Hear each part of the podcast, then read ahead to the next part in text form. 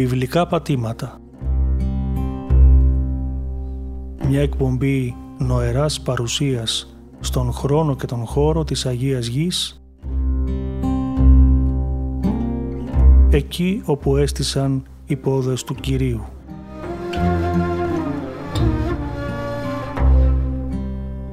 Παρουσιάζει ο πρωτοπρεσβύτερος Σπυρίδων Λόντος.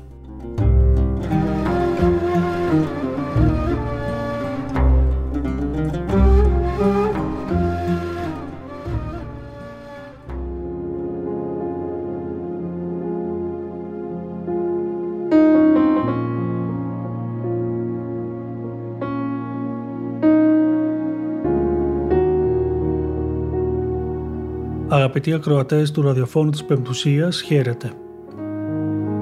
Σας καλωσορίζουμε για μία ακόμα φορά στην εκπομπή μας βιβλικά πατήματα και σας ευχόμαστε καλή ακρόαση.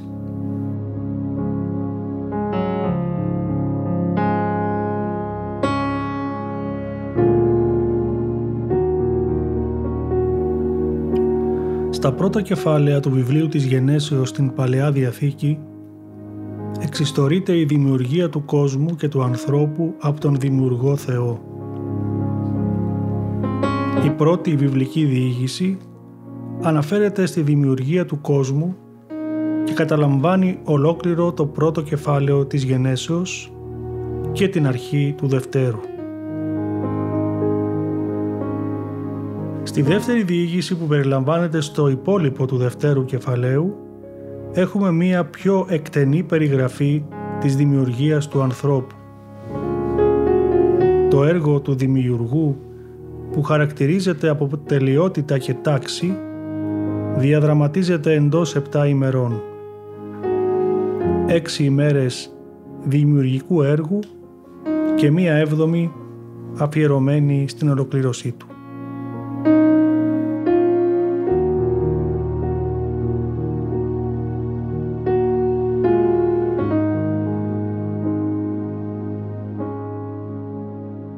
Το σύμπαν δεν ήταν αιώνιο και δεν δημιουργήθηκε από μόνο του. Η βιβλική αφήγηση λέγει χαρακτηριστικά «Εν αρχή επίησεν ο Θεός των ουρανών και την γην». Άρα προϋποτίθεται μια αρχική χρονική περίοδος δημιουργίας από τον αιώνιο Θεό και αποκλείεται η ύπαρξη οποιοδήποτε αρχαίγονου υλικού.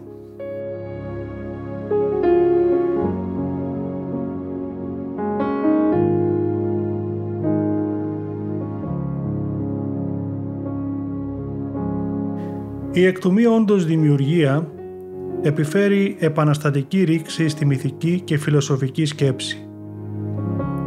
Ολάκερη η συμπαντική πραγματικότητα προέρχεται όχι από την ουσία του τριαδικού Θεού, αλλά κτίζεται ως μια ριζικά ανώμια ουσία σε σχέση με την ουσία της βορητικής θείας ενέργειας. Πιο απλά, οι άνθρωποι ό,τι παράγουν ή δημιουργούν το φτιάχνουν από την ουσία του ή από την ουσία οποιοδήποτε πράγματος. Κατά τον αείμνηστο καθηγητή Νικόλαο Ματσούκα, ο Θεός αντίθετα δημιουργεί τα πάντα όχι από την ουσία του, μήτε από την ουσία οποιοδήποτε πράγματος, αλλά μονάχα μέσω της βουλητικής του ενέργειας.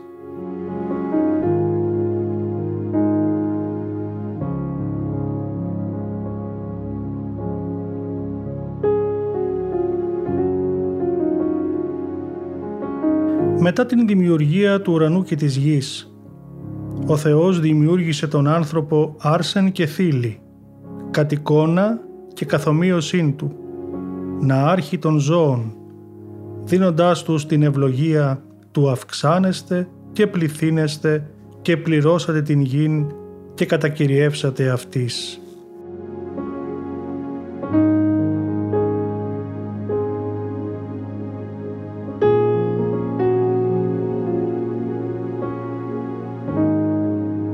Θεός δίνει στον άνθρωπο την δύναμη της κυριαρχίας Του πάνω στη γη και σε όλα τα όντα που υπάρχουν σε αυτήν. Βέβαια, όπως πρεσβεύει ο ομότιμος καθηγητής Νικόλαος Μπρατσιώτης, Την ευλογία αυτή του κατακυριεύσατε τη γη, ο άνθρωπος την μετέτρεψε σε καταδυναστεύσατε, αφού διατάραξε την ισορροπία στη φύση, μόλυνε την ατμόσφαιρα, κατέστρεψε τις φυσικές πηγές, τους βιότοπους και το κλίμα, με αποτέλεσμα την εμφάνιση όλων των παρενεργειών στο περιβάλλον μας.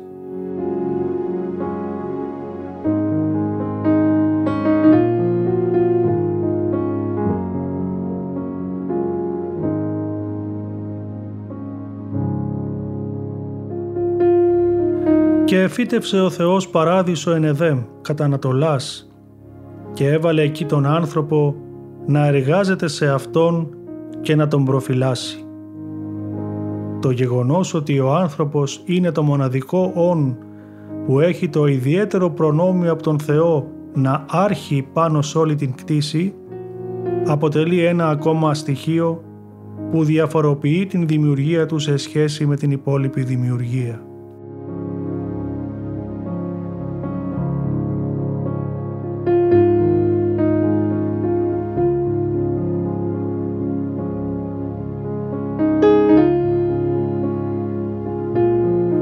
Θεός τοποθετεί τον άνθρωπο σε ένα τόπο κατάλληλο για τη διαμονή και την επιβίωσή του, καθιστώντας τον βασιλιά και άρχοντα της κτήσης.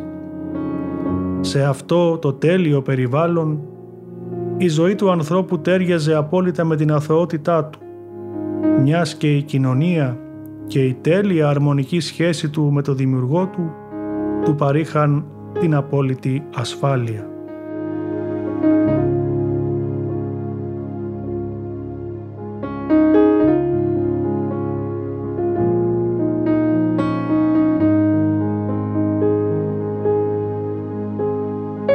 Στη Μέση Ανατολή, ο κήπος αντιπροσώπευε τη φύση στην ιδεώδη μορφή της. Είχε τυπικά μια περίφραξη για να τον προστατεύει από τις επιδρομές των ζώων, ήταν αρδευόμενος και αποτελούσε ένα έφορο, ασφαλές και ευχάριστο μέρος. Έναν τέτοιο κήπο, τον κήπο της Εδέμ, διαμορφώνει ο Θεός για χάρη του ανθρώπου.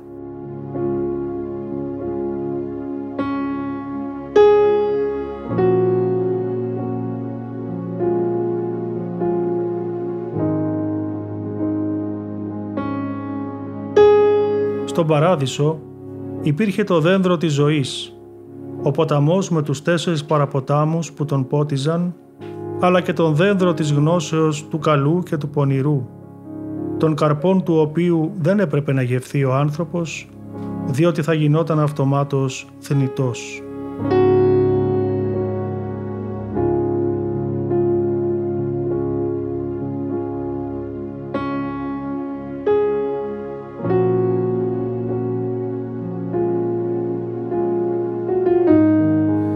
Πιο σημαντική ένδειξη για τον τοπογραφικό εντοπισμό του κήπου της Εδέμ είναι η βιβλική αναφορά στο δεύτερο κεφάλαιο της γενέσεως όπου αναφέρεται «Ένας ποταμός εκπορεύεται από την Εδέμ που ποτίζει τον παράδεισο».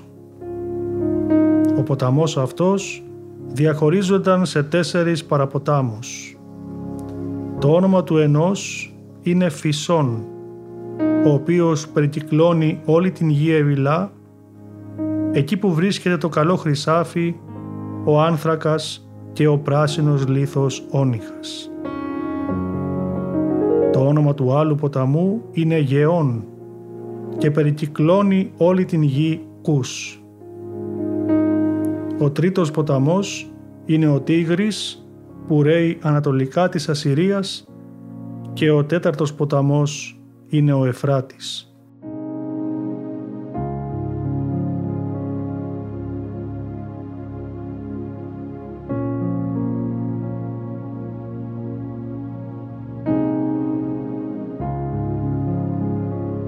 Ο κεντρικός ποταμός που ποτίζει την Εδέμ δεν ονοματίζεται.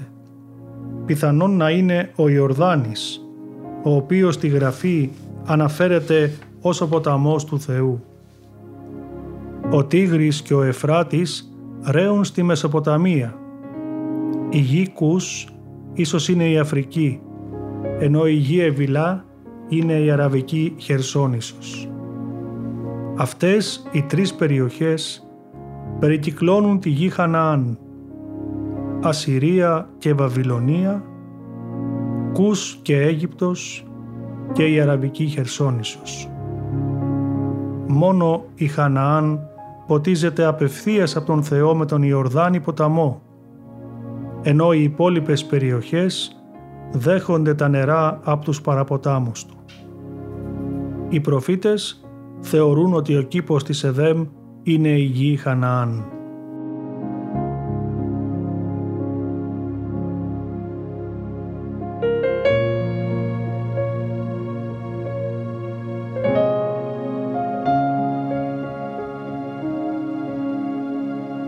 Τελικά οι πρωτόπλαστοι δεν αντιστάθηκαν στον πειρασμό και δοκίμασαν τον καρπό του κακού με αποτέλεσμα να εκδιωχθούν από τον παράδεισο της τρυφής. Ο Θεός εκδιώκει τον άνθρωπο από τον παράδεισο ώστε να μην παραμείνει αιώνιος στη θνητότητά του, αλλά να μετανοήσει και κυρίως στον κατάλληλο καιρό με την αναθρώπιση του Ιού του Θεού να γευθεί του ξύλου της ζωής και να εισέλθει πάλι μέσα στον Παράδεισο.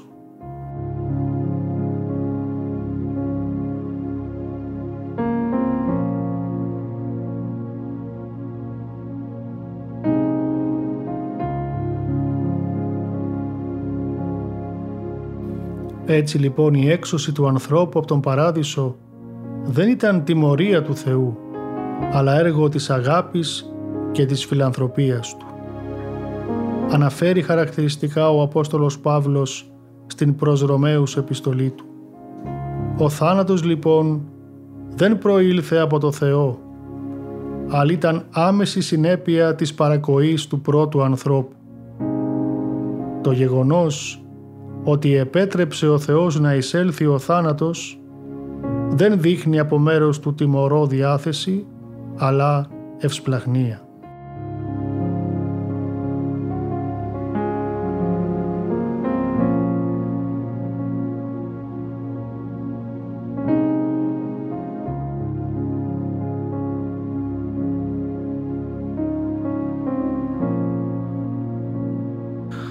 Ο Αδάμ περπατούσε μέσα στο όμορφο περιβάλλον του κήπου της Εδέμ προστατεύοντάς τον και φροντίζοντας τη φύση και τα ζώα, απαλλαγμένος από οποιαδήποτε έννοια, μιας και η χάρις του Θεού του παρήχε ευδαιμονία. Όμως, με την πτώση και την απομάκρυνσή του από Αυτόν, κλονίζεται η σχέση του με τη γη και το περιβάλλον. Από προστάτης της φύσης έγινε πλέον κακός διαχειριστής της, που θα εργάζεται σε αυτήν με κόπο και υδρότα.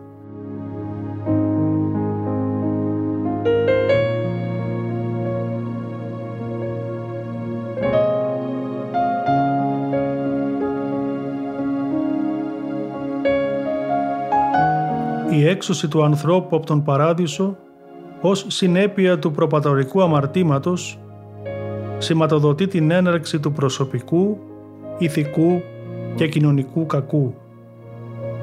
Η υποχρέωση του ανθρώπου είναι πλέον να εργάζεται, να καλλιεργεί δηλαδή τη γη. Το ίδιο καθήκον είχε και στον Παράδεισο με μία όμως διαφορά. Η εργασία γίνεται τώρα επίπονη και κοπιώδης ως συνέπεια της πτώσης του.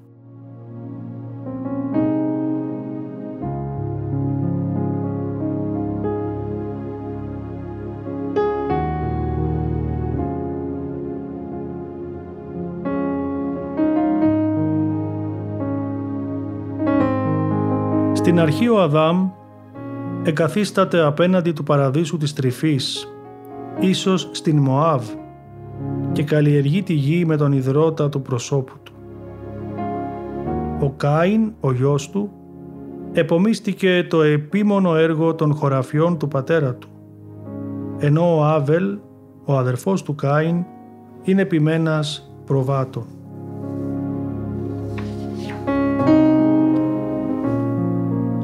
Κάιν προσέφερε θυσίες στον Θεό από τους καρπούς της γης, ενώ ο Άβελ προσέφερε θυσία από τον πρωτοτόκον των προβάτων που πίμενε.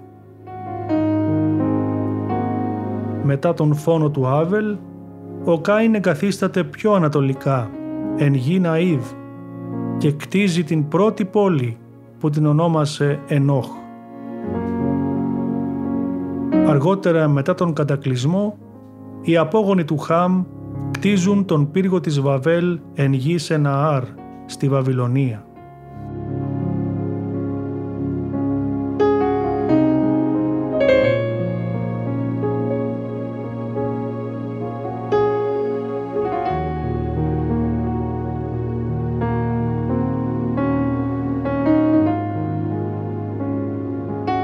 Στη βιβλική αφήγηση, ο άνθρωπος άρχισε να εδραιώνεται στη γη και η αύξηση του πληθυσμού είχε ως αποτέλεσμα να πληθύνουν οι κακίες τους, να φθαρεί η γη και να γεμίσει με αδικίες. Τότε ο Θεός έδωσε εντολή στον Νόε, άνθρωπο δίκαιο και τέλειο, που ήταν γεωργός γης και φύτευε αμπελώνες, να φτιάξει κυβωτό, στην οποία θα έβαζε τους οικείους του και ένα ζεύγος από κάθε ζώο γιατί θα έφερνε κατακλυσμό στη γη για να εξαλείψει την αμαρτία. Ιδιαίτερο σχολιασμού είναι το γεγονός ότι δύο φορές αναφέρεται στο κείμενο ότι ο Νόε έπραξε όλα όσα τον διέταξε ο Κύριος, δηλώνοντας την υπακοή του σε αντίθεση με την ανυπακοή του Αδάμ.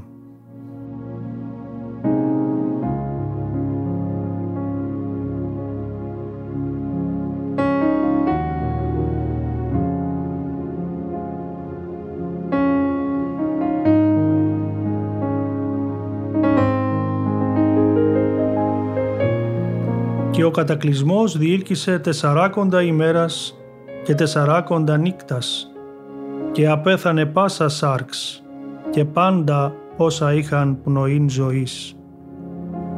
Το νερό άρχισε να υποχωρεί μετά από 150 μέρες και κάθισε νικηβωτός επί τα όρη Αραράτ και εξήλθαν όλοι από αυτήν και ο Νόε οκοδόμησε θυσιαστήριον το Κυρίο στο πρώτο θυσιαστήριο του κόσμου, αυτό που κτίζει ο Νόε μετά τον κατακλυσμό, τελείται και η πρώτη αποδεκτή θυσία από τον Θεό. Και τότε ο Θεός έκανε νέα διαθήκη με τον Νόε. Ανανέωσε την ευλογία του περί καρποφορίας, παρέδωσε στον άνθρωπο την εξουσία επί του ζωικού βασιλείου και ευλόγησε τον Νόε και τους ιούς του λέγοντάς τους «Αυξάνεστε και πληθύνεστε και πληρώσατε την γην και κατακυριεύσατε αυτής». Έτσι, οι ιοί του Νόε, Σιμ, Χαμ και η Άφεθ, καθώς και οι απόγονοί τους, ξεχύθηκαν σε όλη τη γη, κατά γενέσεις αυτών και κατά τα έθνη αυτών. Η Ασία δόθηκε στον Σιμ, η Αφρική στον Χαμ και η Ευρώπη στον Ιάφεθ.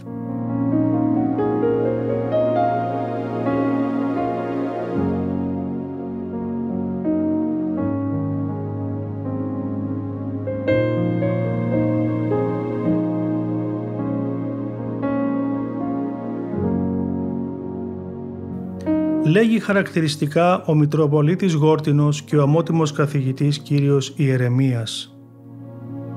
Ο Θεός ήθελε να μην μολυνθεί το κυπάριό του, να παραμείνει ο λαός του ανέπαφος από κάθε ξένο στοιχείο. Ήθελε η γενιά του να μείνει καθαρή και τα τέκνα του να αγωνίζονται ενάντια στον αρχέκακο όφη. Έτσι από την αρχή κήρυξε έχθρα μεταξύ των δύο γενεών, της καλής και της κακής. Όταν έγινε η μίξη των δύο αυτών γενεών, έγινε ο κατακλυσμός, για να παραμείνει ο λαός του Θεού καθαρός από την διαφθορά.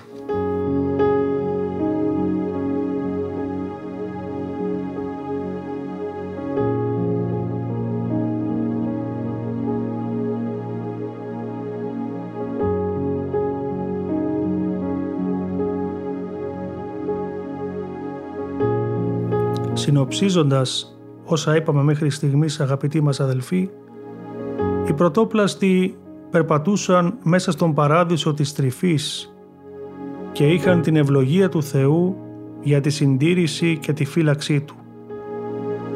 Ο Αδάμ πλασμένος από τη γη είχε την ευθύνη της καλλιέργειάς της του στοιχείου από το οποίο κατασκευάστηκε. Μετά την πτώση του αρχίζει μια περιπλάνηση στη γη και εγκατάσταση των απογόνων του σε αυτή μέχρι τον κατακλυσμό όταν ο Νόε και οι απόγονοί του την κατακυρίευσαν και αυτοί με τη σειρά τους και αποτέλεσαν τα έθνη της ανθρωπότητας.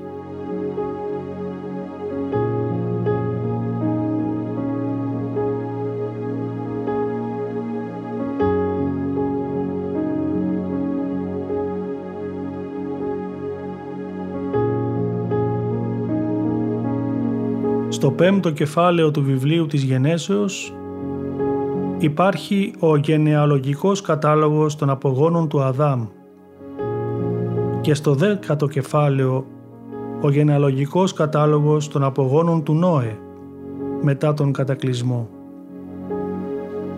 Μεταξύ των δύο αυτών γενεαλογικών καταλόγων ο Νόε καταλαμβάνει μια θέση μεταξύ του Αδάμ και του Αβραάμ. Από τις φυλές των ιών του Νόε προήλθαν οι διάφοροι λαοί που εξαπλώθηκαν πάνω στη γη.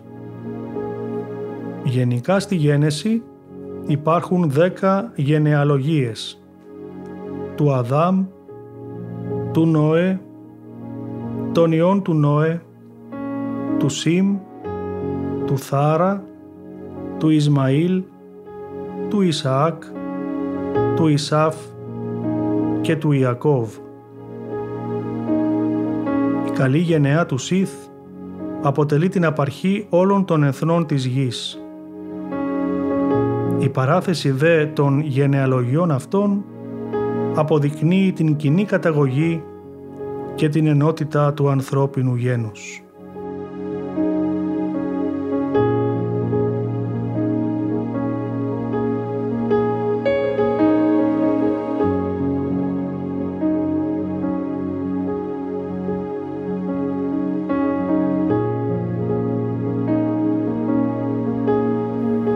Σημείο αυτό να θυμίσουμε ότι ο Απόστολος Παύλος στην ομιλία του στην Αθήνα ενώπιον των φιλοσόφων τους είπε μεταξύ άλλων «Ο Θεός επίησε εξενός αίματος από τους πρωτοπλάστους κάθε έθνος ανθρώπων να κατοικήσει σε όλη τη γη και όρισε για καθένα από τα έθνη αυτά χρόνους εκ προτέρου προσδιορισμένους από την πρόνοιά του καθώς και τα σύνορα της κατοικίας τους.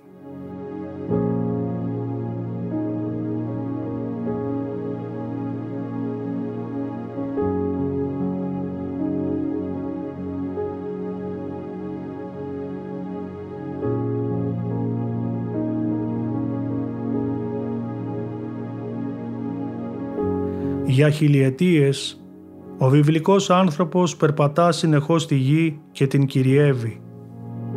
Δημιουργεί πολιτισμό, κατασκευάζει σπίτια σε χωριά και πόλεις ή κατοικεί σε σκηνές και σε οπές της γης, καλλιεργώντας την για την επιβίωσή του και εκτρέφοντας τα πίμνια του.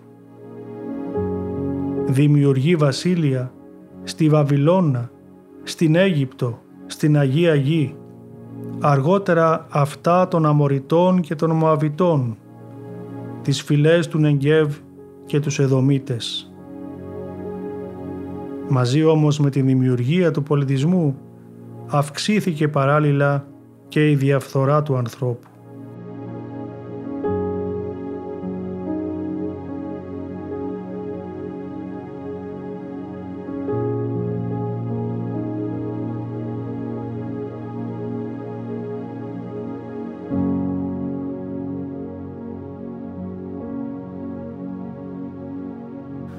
Αρχικά οι κάτοικοι της γης μιλούσαν όλοι μία γλώσσα και χρησιμοποιούσαν τις ίδιες λέξεις.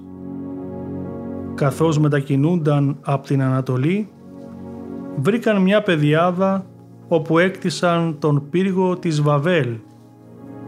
Ο δε Κύριος προκάλεσε σύγχυση στη γλώσσα τους και τους διασκόρπισε από εκεί σε όλη τη γη.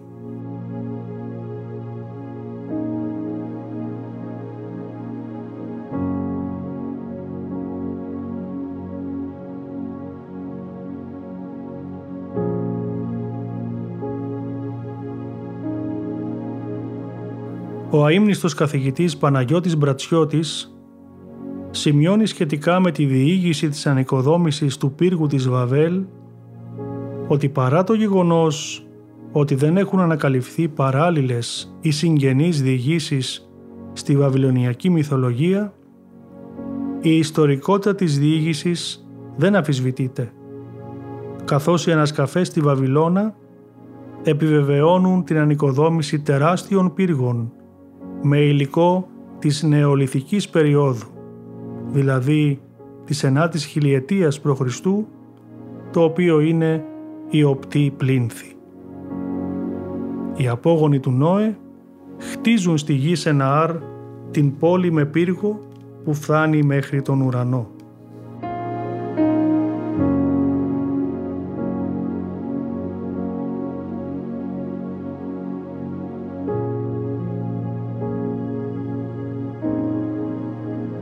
Αλήθεια ποιος να ήταν ο σκοπός της δημιουργίας αυτού του πύργου; Ήταν λατρευτικός χώρος ή έγινε απόπειρα προσέγγισης του Θείου από τον άνθρωπο; Ο κοσμήτορ της Θεολογικής Σχολής καθηγητής Χρήστος Καραγιάννης υποστηρίζει ότι οι κάτοικοι της Βαβέλ προσπάθησαν να πλησιάσουν τον Θεό, να τον φέρουν πιο κοντά στη γη να του δώσουν ανθρωπόμορφα χαρακτηριστικά. Αυτό άγγιζε τα όρια της ιδωλολατρίας και αποτελούσε ύβρι προς τον Θεό. Γι' αυτό και υπήρξε η παρέμβασή Του που έφερε σύγχυση στο λαό και εμποδίστηκε με τον τρόπο αυτό η αστικοποίηση.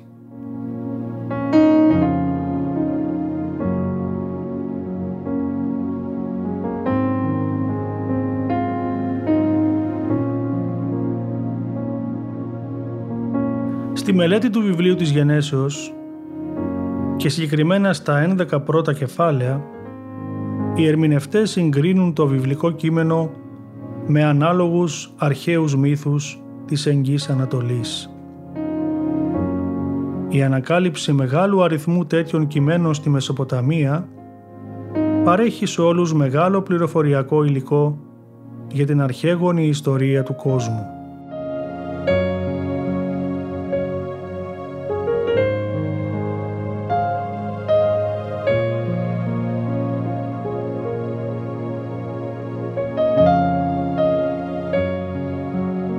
Όσον αφορά την προέλευση του ανθρώπινου πολιτισμού. Στα εξωβιβλικά κείμενα, αυτός προκύπτει μέσω της παρέμβασης των θεών ή άλλων θεϊκών όντων που απονεμήθηκε απευθείας στην ανθρωπότητα ή με την παροχή της γνώσης δημιουργίας του από τον Θεό στον άνθρωπο.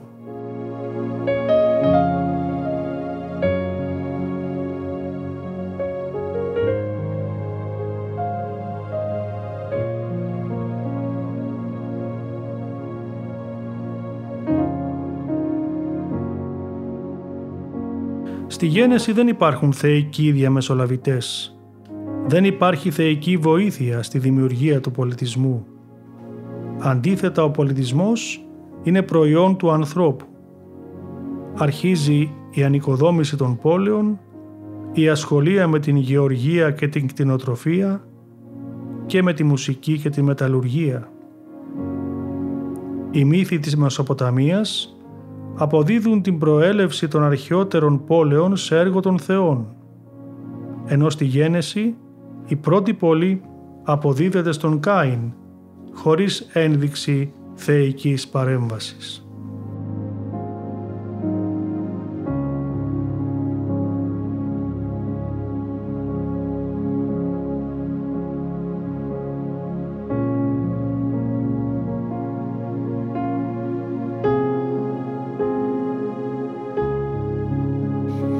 Αφού λοιπόν ο Αδάμ και οι απόγονοί του κατακυρίευσαν τη γη, έρχεται τώρα στη βιβλική ιστορία μια κλίση του Θεού σε ένα βιβλικό πρόσωπο στο όνομα του οποίου θα ευλογηθούν όλα τα έθνη της γης.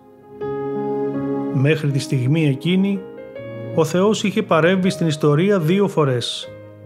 Μία με τον κατακλυσμό και μία με τη σύγχυση των γλωσσών, με σκοπό να αλλάξει τη στάση του ανθρώπου απέναντι στο έλεος του.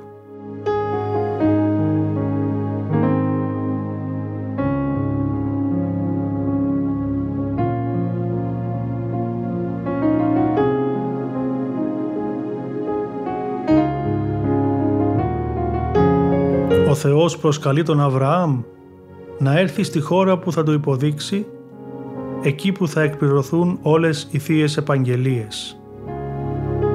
Ο Αβραάμ δεν ήταν μόνο η αφετηρία της ιστορίας του εβραϊκού λαού, αλλά διαδραμάτισε πρωτεύοντα ρόλο στο έργο του Θεού για τη σωτηρία όλου του κόσμου.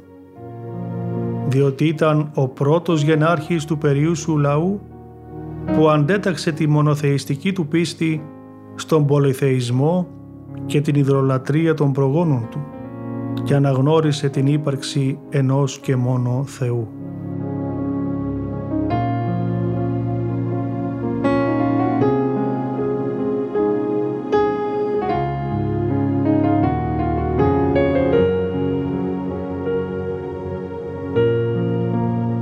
Η κλίση του Αβραάμ και η είσοδός του στη γη Χαναάν θα λέγαμε ότι αποτελεί μια επιστροφή στην ευλογημένη γη που έχασε ο Αδάμ. Απ' τη μια πλευρά, ο Αδάμ απομακρύνθηκε από τον παράδεισο και οι απόγονοί του κατακυρίευσαν την υπόλοιπη γη. Και από την άλλη, ο Αβραάμ έρχεται από μια άλλη ξένη χώρα, στην ευλογημένη γη που ρέει μέλι και γάλα. Όλα τα έθνη θα ευλογηθούν δια του Ιησού Χριστού, που γενεαλογικά κατά την φύση του ήταν απόγονος του Αβραάμ.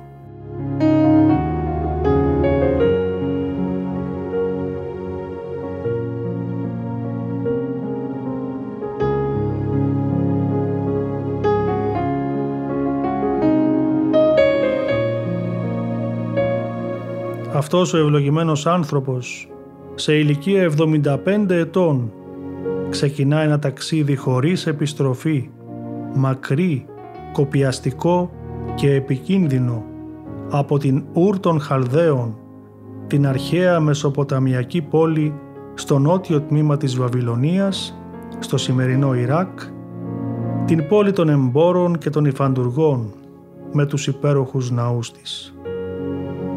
Μαζί με τον πατέρα του, τα αδέλφια και τη σύζυγό του κατευθύνεται βορειοανατολικά προς τη Συρία, στρέφεται νότια και εισέρχεται στη γη Χαναάν, καταλήγοντας στην πόλη Σιχέμ, όπου έκτισε θυσιαστήριο.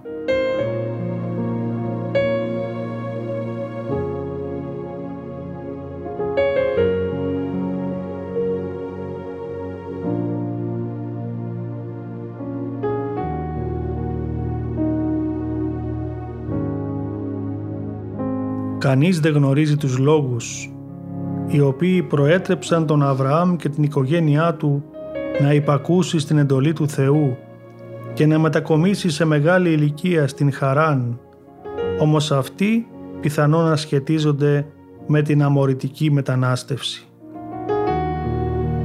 Μετά την Σιχέμ, ο Αβραάμ κατευθύνθηκε στη Βεθήλ, όπου και εκεί έκτισε θυσιαστήριο και συνέχισε το ταξίδι του προς τα νότια. Έζησε συνολικά 175 χρόνια και πέθανε σε βαθιά γεράματα, οι δέοι του τον έθαψαν στη Σιχέμ και οι απόγονοί του συνέχιζαν να σχηματίζουν το μεγάλο έθνος.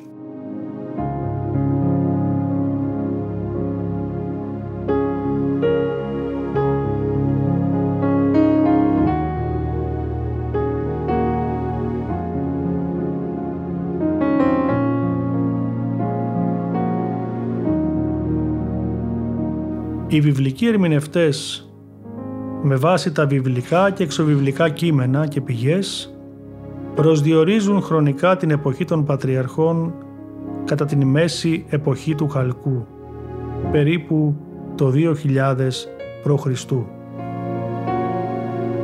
Ο αείμνηστος καθηγητής Κωνσταντίνος Κοντογόνης στο εχειρίδιο Εβραϊκής Αρχαιολογίας αναφέρει ότι κατά την εποχή των Πατριαρχών όταν οι γενάρχες ζούσαν στη γη Χαναάν νομαδικό βίο επικρατούσε η οικογενειακή πολιτεία στην οποία ο πατέρας της οικογένειας ήταν συγχρόνως άρχον και ιερεύστης. Έτσι οι πατριάρχες Αβραάμ, Ισαάκ και Ιακώβ εξουσίαζαν τις οικογένειές τους έχοντας πλήθος δούλων, επέφεραν σε άλλες φυλές μικρές συγκρούσεις, έκλειναν συνθήκες, επίλυαν διαφορές. Ζούσαν ελεύθεροι όπως οι ελεύθερες φυλές που περιπλανούνταν στη Μεσοποταμία, την Χαναάν και την Αραβική Χερσόνησο. Αλλά και όταν μετήκησαν στην Αίγυπτο, ζούσαν στην αρχή ατάραχοι. Η εξουσία τους δε διήρκησε μέχρι τις ημέρες του Μωυσή.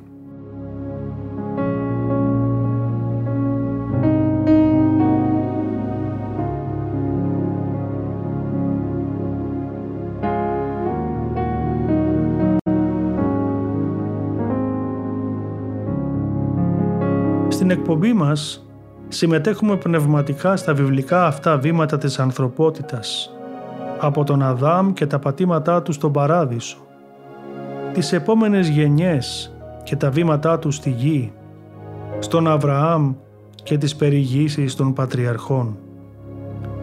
Ξεκινάμε μαζί με τον Αβραάμ νοητά το μεγάλο ταξίδι μετά την κλίση του από τον Θεό. Ερχόμαστε από την Ούρ στη Σιχέμ. Περνάμε μετά στη Βεθήλ. Προχωρούμε στην έρημο Κατεβαίνουμε μαζί τους στην Αίγυπτο, όπου μετέβη λόγω της πείνας που υπήρχε στην Παλαιστίνη και επιστρέφουμε μαζί τους στη γη Χαναάν, μαζί με τα πίμνιά του, κατευθυνόμενοι στη Χευρώνα. Μετά από χρόνια, μετακινούμαστε νοητά μαζί του προς τα νότια στα Γέραρα, μια πόλη των Φιλιστέων και επιστρέφουμε στη Βερσεβά.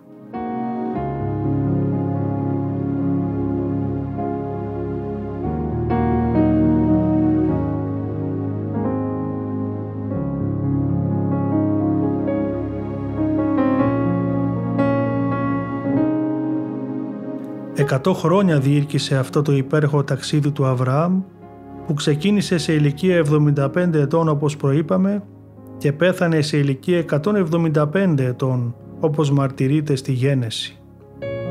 Όλα αυτά τα χρόνια και παρά τις δυσκολίες και τις αντικσοότητες δεν ξέχασε ποτέ τη διαθήκη του με το Θεό και τις ευλογίες που έλαβε κτίζοντας θυσιαστήρια στη Σιχέμ, στη Βεθήλ και τη Χευρώνα.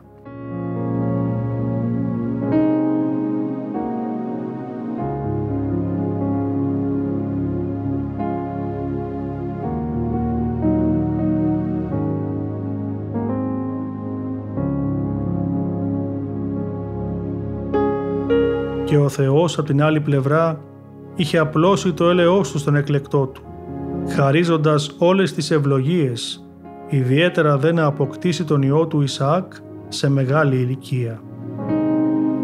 Όταν δε εκλήθη ο Αβραάμ να θυσιάσει τον ιό του, τότε με προθυμία και πίστη στο θέλημα του Θεού κίνησε να ανέβει στο όρος Μορία για τη θυσία.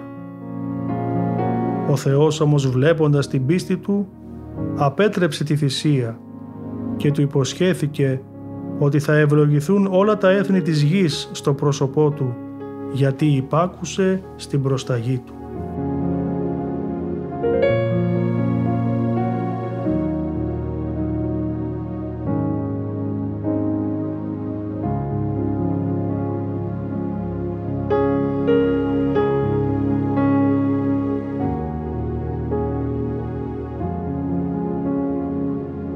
Οι πατριάρχες περιπλανήθηκαν από τόπο σε τόπο με τα κοπάδια τους ασχολήθηκαν με τη γεωργία, είχαν σχέσεις με τους άλλους λαούς, σύναψαν μαζί τους διαθήκες, έμεναν σε οικισμούς ή σε σκηνές. Οι πρώτοι οικισμοί στην κεντρική χώρα ήταν ελλειπτικοί χώροι που θυμίζουν τα στρατόπεδα της ερήμου των Βεδουίδων. Αργότερα μετατοπίστηκαν από τις σκηνές τους σε πέτρινους τείχους, αλλά ο πολεμικός σχεδιασμός ήταν ο ίδιος. Ένας εξωτερικός κύκλος κατοικιών με μεγάλο ανοιχτό χώρο στο εσωτερικό του για την προστασία των κοπαδιών.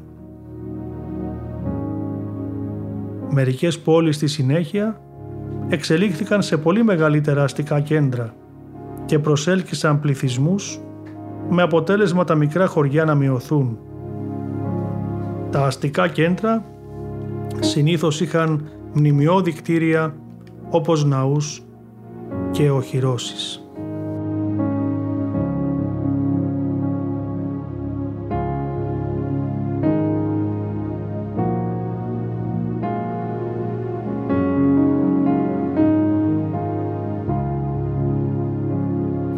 Οι πρώτοι πολιτισμοί εμφανίστηκαν κοντά σε κοιλάδες ποταμών, επειδή οι καλές συνθήκες γεωργίας διευκόλυναν τη διατροφή μεγάλου αριθμού ανθρώπων. Το εμπόριο αναπτύχθηκε σταδιακά και διαμορφώθηκαν οι πόλεις, σχηματίστηκαν βασίλεια και οι κυβερνώντες θέσπισαν νόμους για τη διατήρηση της τάξεως. Οργάνωσαν το στρατό τους για να αμυνθούν από τους εχθρούς ή να κατακτήσουν τη γη.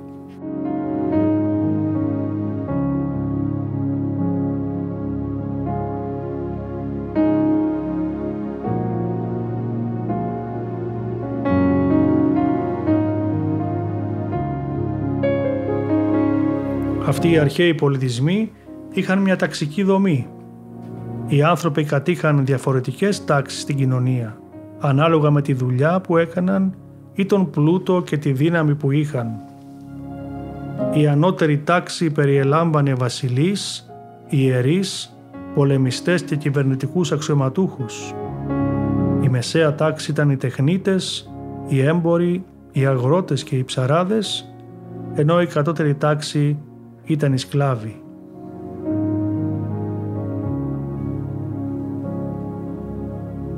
Το σύνολο των πολιτιστικών τους εκφράσεων διατηρήθηκε με την ονομασία της ύλης που χρησιμοποίησαν για την κατασκευή των αντικειμένων καθημερινής χρήσεως. Αυτά αποτέλεσαν όχι απόλυτη, αλλά σχετική πηγή πληροφοριών για τον άνθρωπο και την εποχή του. Έτσι, στην προϊστορική εποχή του λίθου, που εκτείνεται από το 600.000 π.Χ. μέχρι το 4.000 π.Χ., οι άνθρωποι χρησιμοποίησαν τον λίθο για την κατασκευή των εργαλείων τους. Τη χαλκολιθική εποχή 4.000 έως 3.000 π.Χ. εμφανίζονται οι οικισμοί γεωργών, ποιμένων, αγκιοπλαστών και μεταλλουργών οι οποίοι χρησιμοποιούν ως υλικό τον χαλκό. Ο πρώτος πολιτισμός φαίνεται να έχει ανατείλει στη Μεσοποταμία – στην περιοχή ανάμεσα στους ποταμούς Τίγρη και Εφράτη. Αυτή η περιοχή χωρίζεται σε νότια, Βαβυλωνία και σε βόρεια, στην Ασσυρία. Οι πόλεις που ιδρύθηκαν από τους Σιμέριους κατά την 4η χιλιετία π.Χ. ήταν μεταξύ άλλων η Ουρούκ, η Ουρ και η Νιπούρ. Ένας άλλος μεγάλος πολιτισμός εμφανίστηκε στην Αίγυπτο, γύρω από τον Ήλο η διάρκεια των 3.000 ετών της αρχαίας Αιγυπτιακής ιστορίας παραδοσιακά χωρίζεται σε 31 βασιλικές δυναστείες. Από την πρώτη δυναστεία που λέγεται ότι ιδρύθηκε από τον βασιλιά Μίνη το 4.000 π.Χ. μέχρι την τελευταία δυναστεία όταν και κατακτήθηκε η Αίγυπτος από τον Μέγα Αλέξανδρο το 332 π.Χ.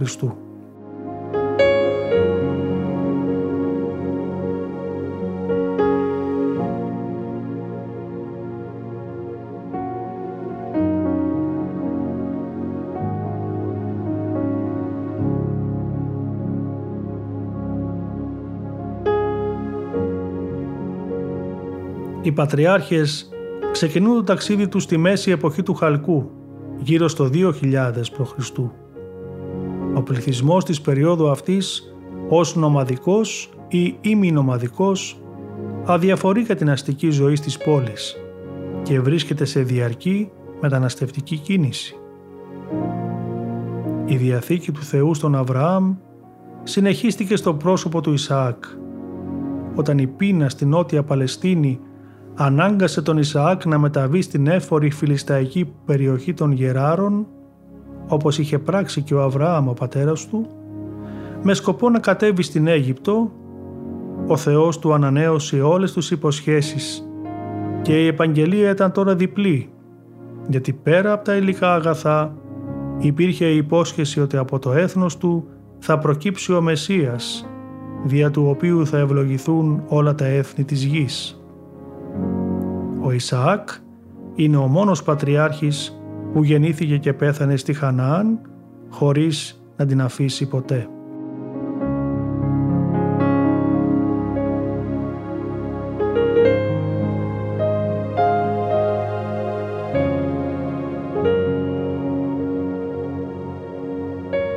Αργότερα ο γιος του Ισαάκ, ο Ιακώβ, έλαβε από τον πατέρα του την ευλογία των πρωτοδοκίων και μετέβη στη Μεσοποταμία για να βρει γυναίκα από το γένος της μητέρας του. Ενδιάμεσα στο ταξίδι του στάθηκε στη Βεθήλ, όπου είδε το όραμα με την κλίμακα που ένωνε τη γη με τον ουρανό, στείνοντας σε ανάμνηση μια λατρευτική στήλη.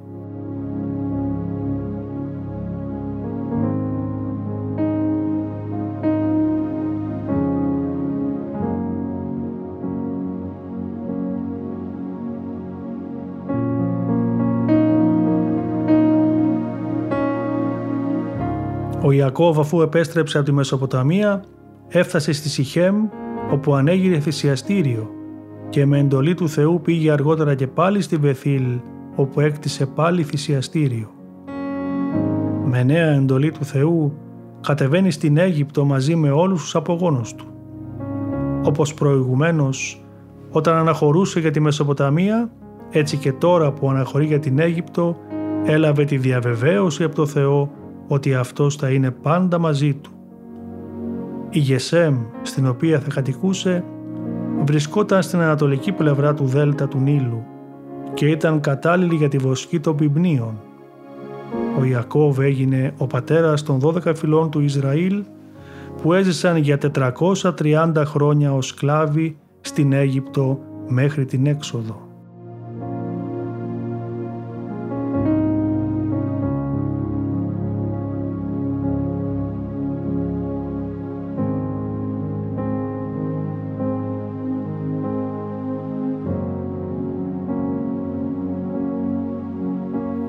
Περίοδος των Πατριαρχών στη Χανάν διήρκησε από το 2000 έως το 1876 π.Χ. και οι Ισραηλίτες υποδουλώθηκαν στην Αίγυπτο μεταξύ του 1876 και του 1446 π.Χ. Το μοναδικό χαρακτηριστικό των Πατριαρχών ήταν η πίστη τους που βασιζόταν στις υποσχέσεις του Θεού. Η πρώτη υπόσχεση το πρώτο Ευαγγέλιο δόθηκε με την πτώση των πρωτοπλάστων, όπου ο Θεός υποσχέθηκε ότι ο απόγονος της γυναικός θα συντρίψει την κεφαλή του όφεως. Η δεύτερη υπόσχεση είναι αυτή που δόθηκε στον Νόε μετά τον κατακλυσμό για την ασφάλεια του κόσμου. Η τρίτη υπόσχεση αυτή που δόθηκε στον Αβραάμ για την αύξηση των αναπογόνων του, την κατοχή της χώρας και την ευλογία δια του προσώπου του όλων των φυλών της γης. Η τελευταία υπόσχεση του Θεού είναι αυτή στον Ισαάκ, τον Ιακώβ και τους απογόνους του.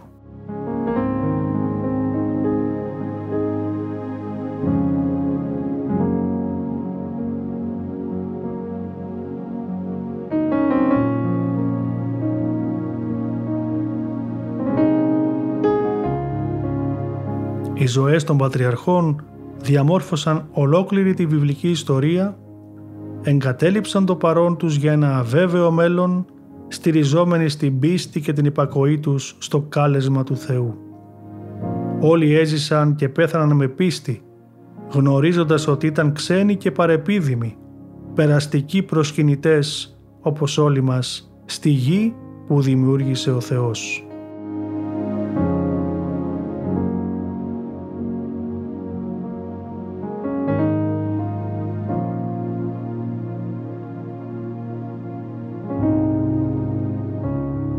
Λίγο πριν το κλείσιμο της εκπομπής μας, αγαπητοί ακροατές, παραθέτω στην αγάπη σας το πρώτο μισό από τον υπέροχο 105ο ψαλμό του Δαβίδ σε μετάφραση στη Νέα Ελληνική από την Ελληνική Βιβλική Εταιρεία, ο οποίος υπενθυμίζει σε όλους μας τις θαυμαστές ενέργειες του Θεού στους Πατριάρχες.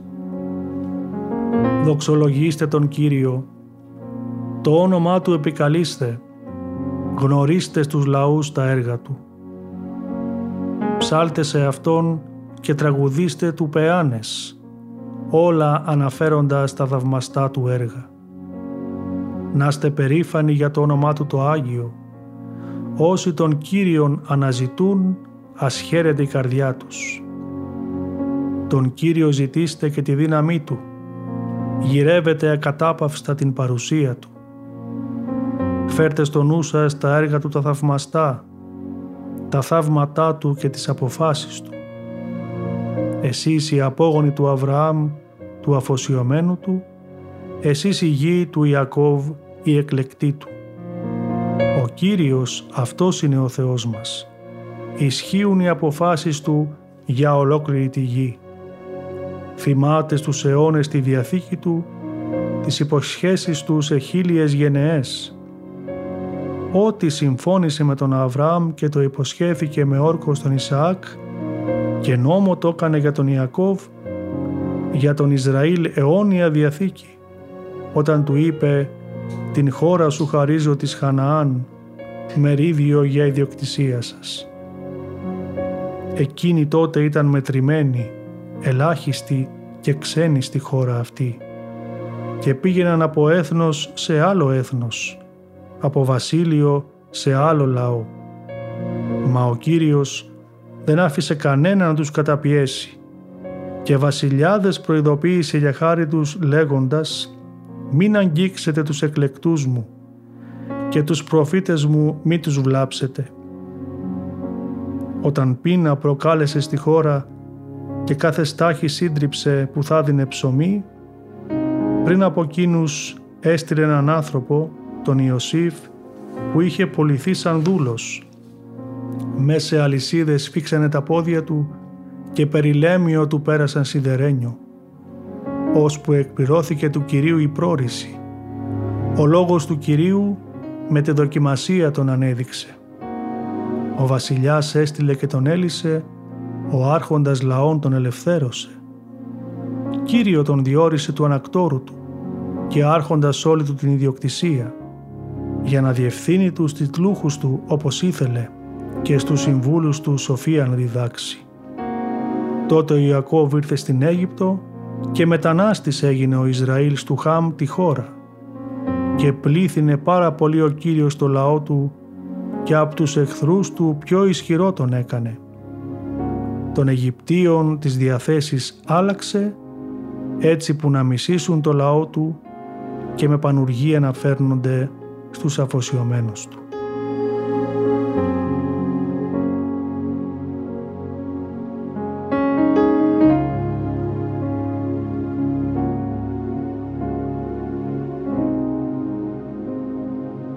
Αγαπητοί ακροατές του ραδιοφωνικού σταθμού της Πεμπτουσίας, σας ευχαριστούμε που συμμετείχατε μαζί μας στο νοητό αυτό περιηγητικό ταξίδι στην Αγία Γη μέσω της εκπομπής μας. Μέχρι την επόμενη συνάντησή μας, σας ευχόμαστε η χάρη του Θεού να σας αγιάζει. Χαίρετε πάντοτε.